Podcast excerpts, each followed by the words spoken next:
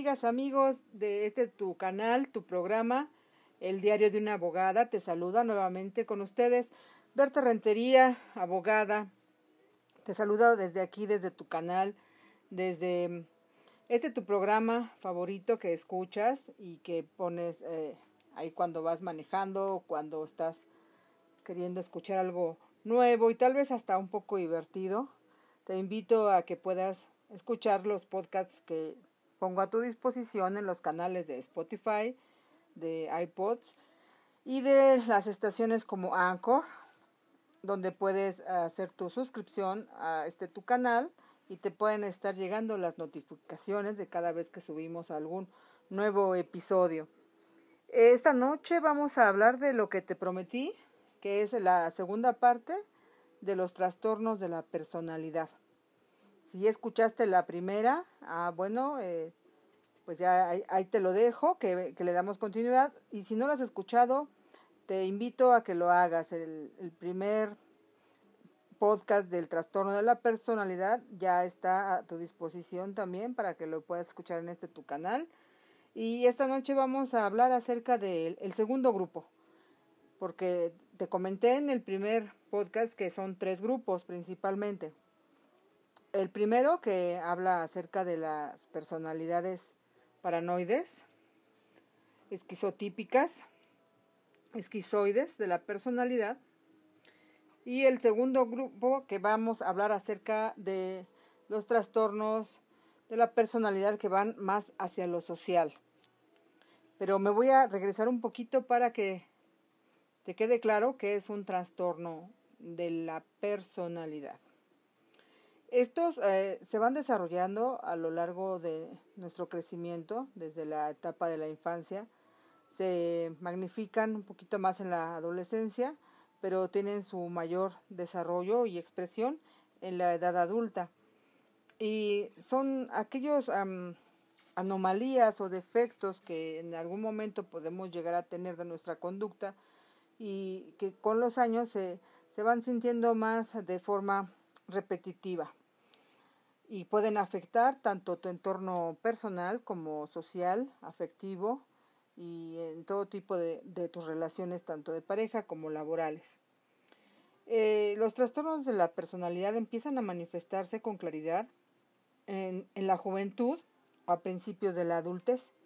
No obstante, muchas veces existen antecedentes de dichos problemas o rasgos disfuncionales desde la temprana infancia. Hay ciertos criterios que todos los trastornos de la personalidad presentan, que requieren estar presentes para poder decir que el sujeto lo padece. Y te pongo el ejemplo. Un trastorno en la personalidad es un patrón persistente y perdurable de experiencias internas y de conductas que varían significativamente de lo esperado según la cultura del individuo. Dichos patrones se manifiestan en la manera de percibir o de interpretar quién es cada uno de nosotros las personas que nos rodean o bien alguna experiencia de nuestro entorno. También se ve reflejado en los afectos o sentimientos de los sujetos, pudiendo ser desde la ira intensa, inestabilidad emocional o bien sentimientos inapropiados según el momento o la situación. Estas manifestaciones tendrán como consecuencia un pobre disfuncionamiento interpersonal, y los sujetos que padecen un trastorno de la personalidad les resulta difícil controlar sus impulsos. Al ser un problema que se gesta desde etapas muy tempranas del desarrollo, dichos patrones de conducta y de sentimientos tenderán a ser poco flexibles, es decir, difíciles de modificar, porque, por lo que la conducta se presentará a través de todas las áreas de interacción de la persona afectada, como te decía, desde su relación de pareja, su relación de familia, su entorno social, en su relación laboral y en todas las áreas donde el sujeto tenga contacto con cualquier otra esfera social. Esta conflictiva que afecta personal y las relaciones de los demás se puede observar, observar inicialmente en la adolescencia o en la adultez temprana, aunque en muchas ocasiones se puede encontrar algunos indicadores más tempranos que pueden señalar un probable trastorno de la personalidad a futuro. Pues bien, este grupo número 2 de los grupos de los trastornos de la personalidad pues tiene características similares entre ellos, por eso es que se dividen en estos tres grupos principalmente. Y te voy a explicar en un momento en, en qué consiste. El grupo B son los sujetos teatrales o impulsivos. En este grupo encontramos el, número uno, que es el trastorno histriónico de la personalidad. El número dos es el trastorno narcisista de la personalidad. El número tres es el trastorno antisocial de la personalidad. Y el número cuatro es el trastorno límite de la personalidad o como comúnmente se conoce como el borderline. Vamos a empezar con el primero, que es el trastorno histriónico de la personalidad. ¿Cuál es la sintomatología de estos sujetos? Tienen una pauta general exagerada a la emocionalidad, expresividad y búsqueda constante de atención por encima de cualquier otro objetivo. Se sienten incómodos cuando no son el centro de atención.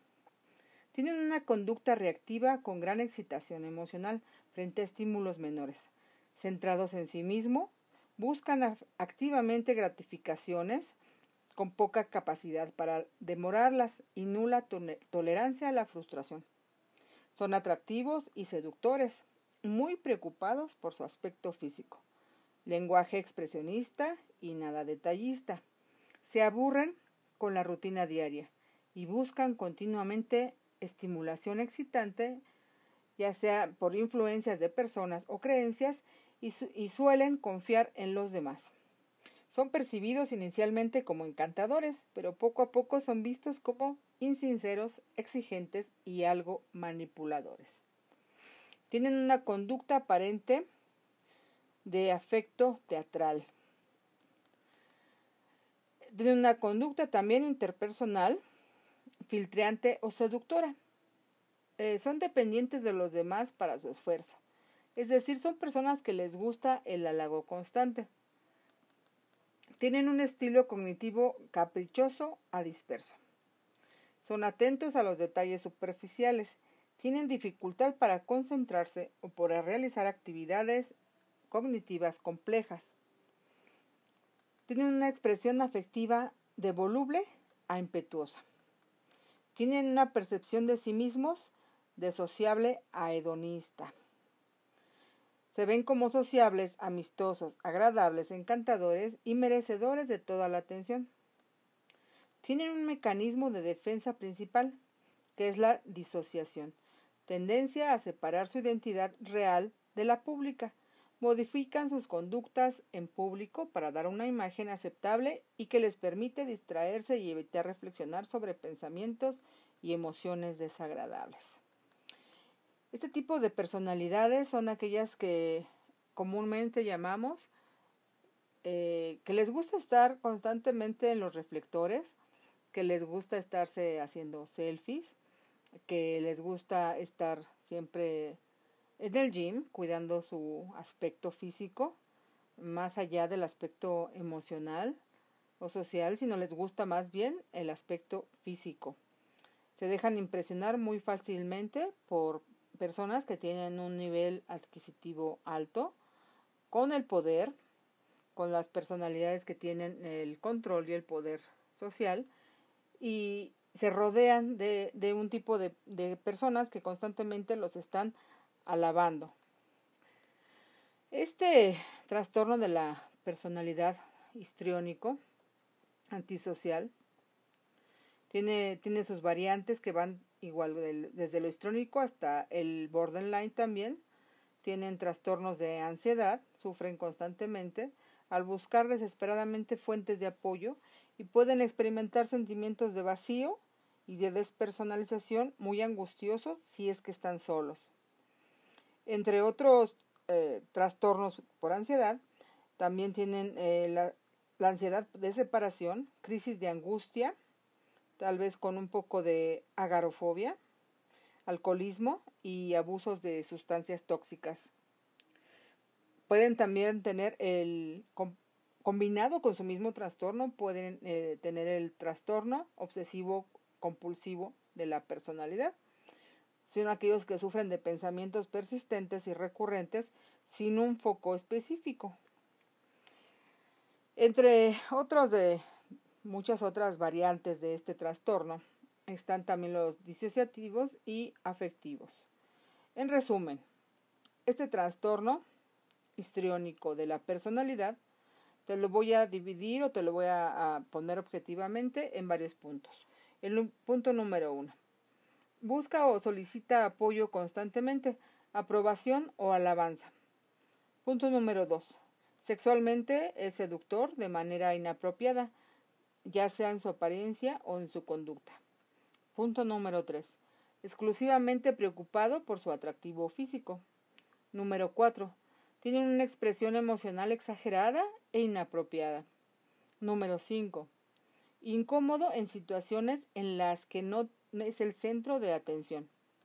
Número 6. Tiene cambios rápidos en la expresión de sus emociones. Número 7. Es centrado en sí mismo. Sus acciones están orientadas a obtener satisfacciones inmediatas, no tolerando la frustración ni la demora en su obtención. Es decir, caprichosos, bebés berrinchudos y cabeza hueca. Número 8. Lenguaje impresionista y sin detalles. Este es el trastorno histriónico de la personalidad. Nos vamos con el número 2. Es uno que me suena mucho, me suena este trastorno, porque he conocido a gente bien narcisista y que a veces cuando no aprendes a la primera, se te vuelve a presentar en la segunda o la tercera relación que tienes, ¿no? Entonces es, es para que lo cheques ahí, cuántas veces te has topado con un con alguien de, de, pareja o de familia que tiene un trastorno narcisista de la personal, personalidad. Se dice que el 3% de la sociedad en la que vivimos padecen este trastorno y de ahí que, que va desde el narcisismo común hacia ya temas patológicos como los psicópatas narcisistas. ¿Y en qué consiste este trastorno? Mira, los narcisistas se sobrevaloran, exagerando sus logros y esperando ser tratados de forma especial.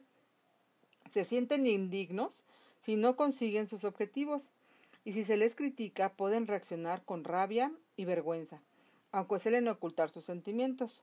Son ambiciosos, insaciables, están obsesionados por fantasías de éxito, hacia poder, belleza, etc., y por la envidia de aquellos que han tenido más éxito.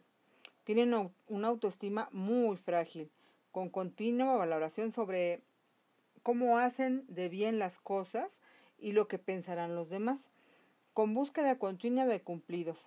Son explotadores de los demás, las amistades tienen un sentido práctico, incluso la pareja puede utilizarse como un sistema de refuerzo de su autoestima. Tienen una conducta aparente de arrogante a, pomposa. Tienen una conducta interpersonal de explotadora a desvergonzada. Tienen un estilo cognitivo de expansivo a indisciplinado. Tienen una expresión afectiva de indiferente a exuberante. Tienen una percepción de sí mismos de admirable a maravilloso.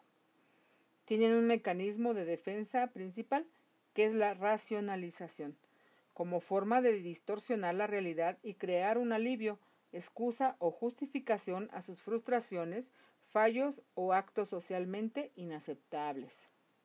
¿Cuáles son sus variantes clínicas de este trastorno? Es el narcisista histriónico, que son aquellos que son listos, encantadores, poco serios y muy seductores, impulsivos e inmaduros. Se dejan llevar por la necesidad de excitación y se encaprichan continuamente. Son irresponsables y carentes de autodisciplina.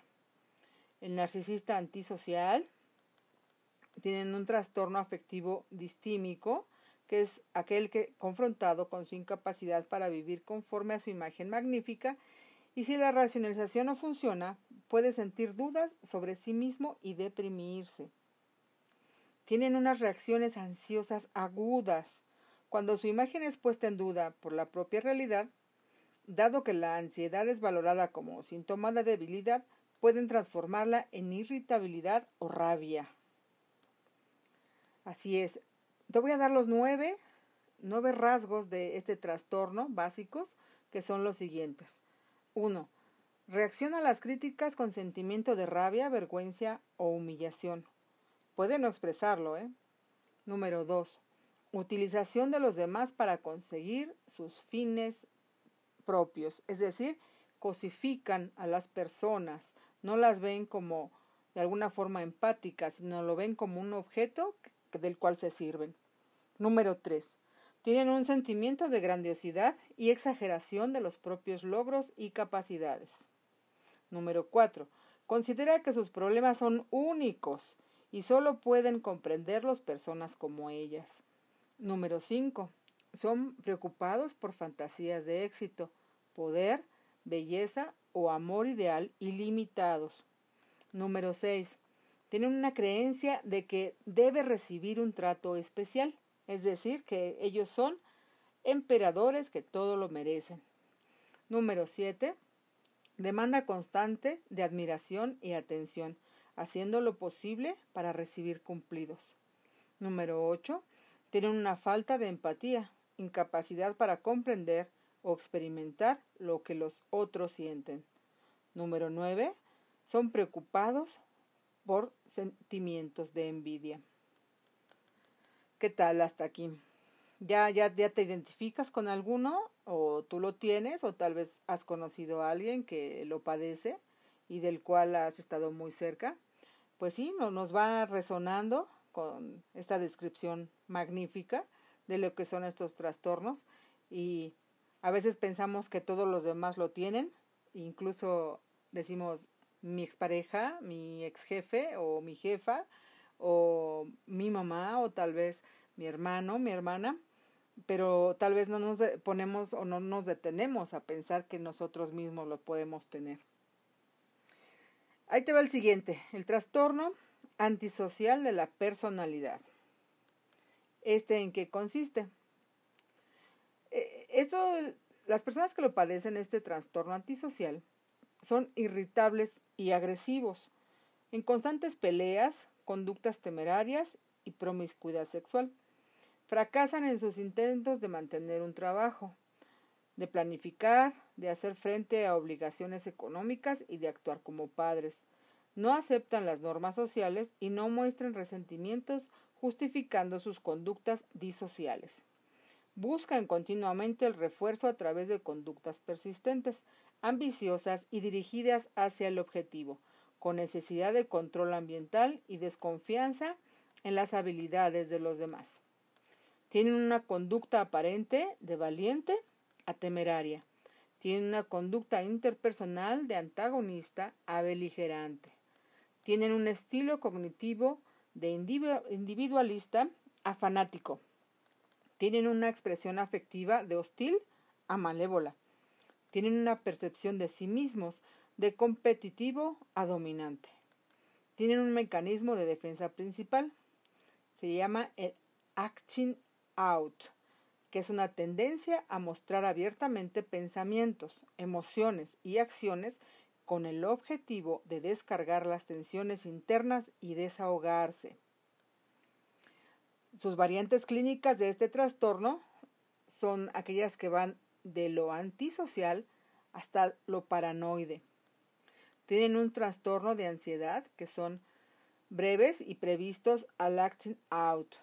Tienen un trastorno paranoide también en delirios de persecución que aparecen bajo presión ambiental prolongada o externa te voy a decir ahora sí cuáles son los criterios básicos para que podamos conocer a esto, este trastorno antisocial. Y mira, te voy a poner un ejemplo.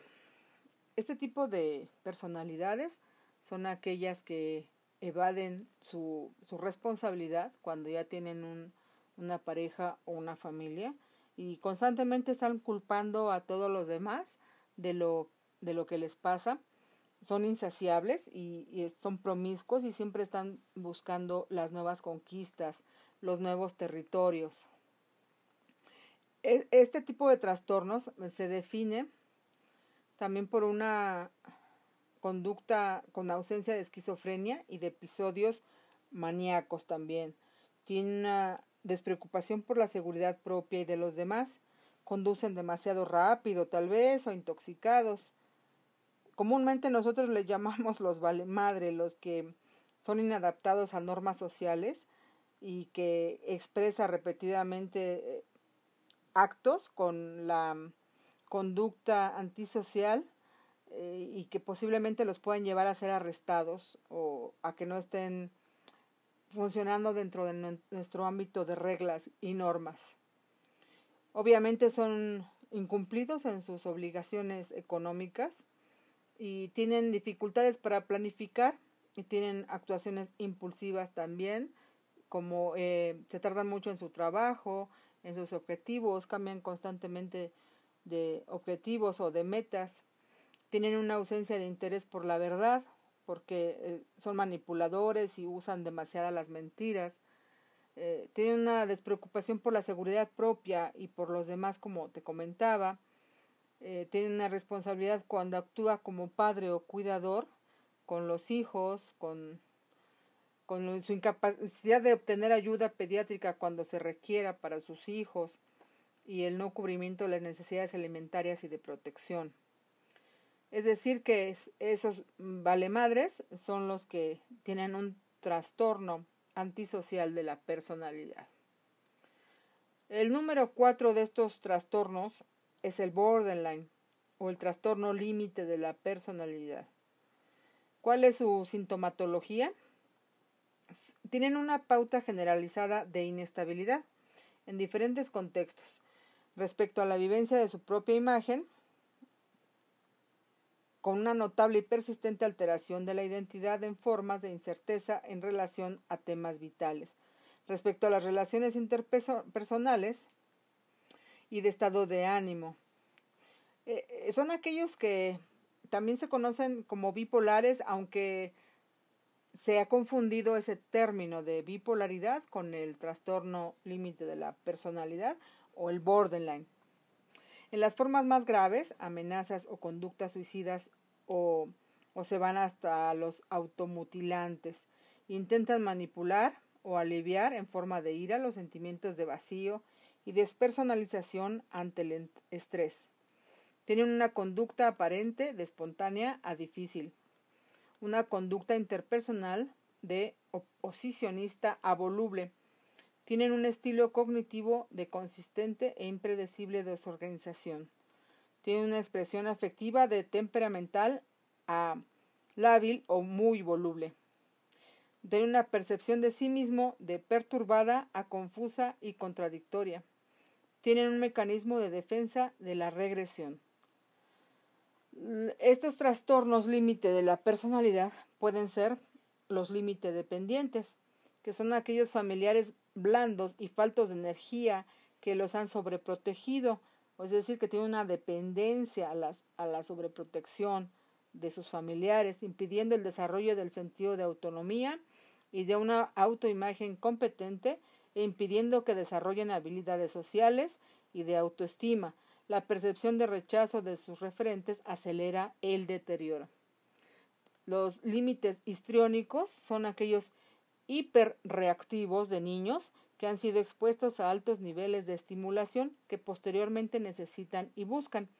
Tienen un control parental desarrollado con refuerzo contingente y frecuencia variable. Solo se sienten competentes y aceptados si reciben la atención de los demás. Si no lo consiguen, aparecen cambios cíclicos de humor. Los límites pasivo-agresivos tienen aquellos una inconsistencia parental durante su educación en forma de oscilaciones entre un afecto exagerado y un maltrato verbal y o físico, normalmente en familias desestructuradas, que además le sirven de modelo para su conducta adulta, variable, vacilante y pasivo-agresiva.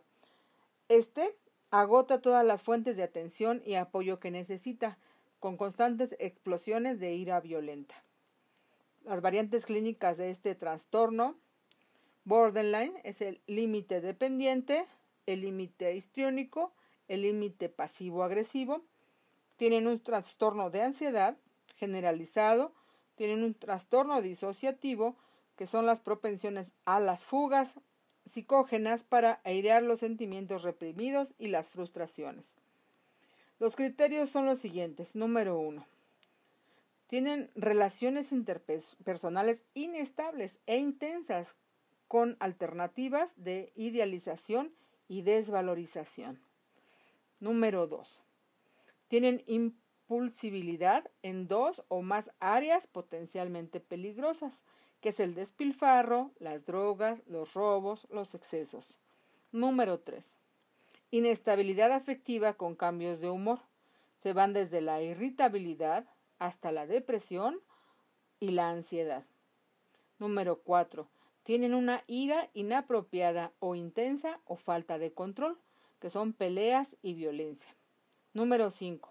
Amenazas, gestos o conductas suicidas o automutilantes. Número 6. Trastorno de identidad acusado y persistente, manifestando en dos o más de entre autoimagen, orientación sexual, objetivos, tipo de amigos o de valores. Número 7 Sentimientos crónicos de vacío o de aburrimiento. Número 8. Esfuerzos titánicos para evitar el abandono, real o imaginario. Pues hasta aquí. Hasta aquí están los trastornos del tipo social, de la personalidad, que ya te los dejé aquí y si quieres volverlos a escuchar, pues solamente dale regresar y volver a empezar y te los vuelves a escuchar. Si tienes alguna duda, pues me puedes mandar un mensaje y con gusto te atiendo. Con, con, gusto también podemos platicar acerca de tus dudas y de lo que te vaya surgiendo. Mira, este tipo de trastornos, o más bien todos los trastornos, se encuentran en los manuales de psiquiatría, pero normalmente no tenemos acceso a ese tipo de manuales. Son conocimientos que no son recientes, ya vienen desde las épocas antiguas y se han ido perfeccionando y ha habido nuevas aportaciones dentro del ámbito de la psicología y de la psiquiatría. Nosotros los que nos dedicamos a estudiar la parte de la conducta del ser humano con el coaching, pues debemos manejar todo este tipo de trastornos porque de ahí depende las características de la personalidad. Y para darte un, pequeño paréntesis, ¿qué significa la palabra personalidad? proviene del griego, de, del griego me parece así, y de, de latín, eh, que viene algo así como que de la palabra personae, es un derivado de la palabra personae, que significa en griego máscara. Es decir, que son trastornos de nuestras máscaras o son aquellas máscaras que vamos utilizando como protección ante las heridas que vamos teniendo de la infancia y son mecanismos de defensa principalmente social. Pues hasta aquí este segundo grupo. Te invito a que escuches el siguiente podcast que vamos a tratar eh, posteriormente, que es el grupo número 3, que son las personalidades por evitación. Son aquel, aquellos grupos eh, de, de trastornos que son de sujetos ansiosos o temerosos. Pero ya no te voy a adelantar más. Este te lo dejo aquí, el grupo número 2, y te invito a que le des un like, que le des una manita arriba, si es que te gustó, y que nos puedas seguir eh, escuchando en este tu canal, El Diario de una Abogada. Me pongo a tus órdenes también para que nos escuches a través de las distintas redes como Spotify, como Anchor o como si tienes la, los iPhones en los iPods y que ahí los puedas ir escuchando en los podcasts. Y también te invito para que me puedas visitar en el, mi canal de YouTube, en mis redes sociales como Berta Rentería, si me puedes escuchar en Facebook, también en Instagram, en Twitter y en todas las demás redes sociales. Te dejo aquí esta grabación de este más reciente podcast y nos vemos muy pronto. Que pases muy bonita noche o muy bonito día. Nos vemos. Hasta pronto.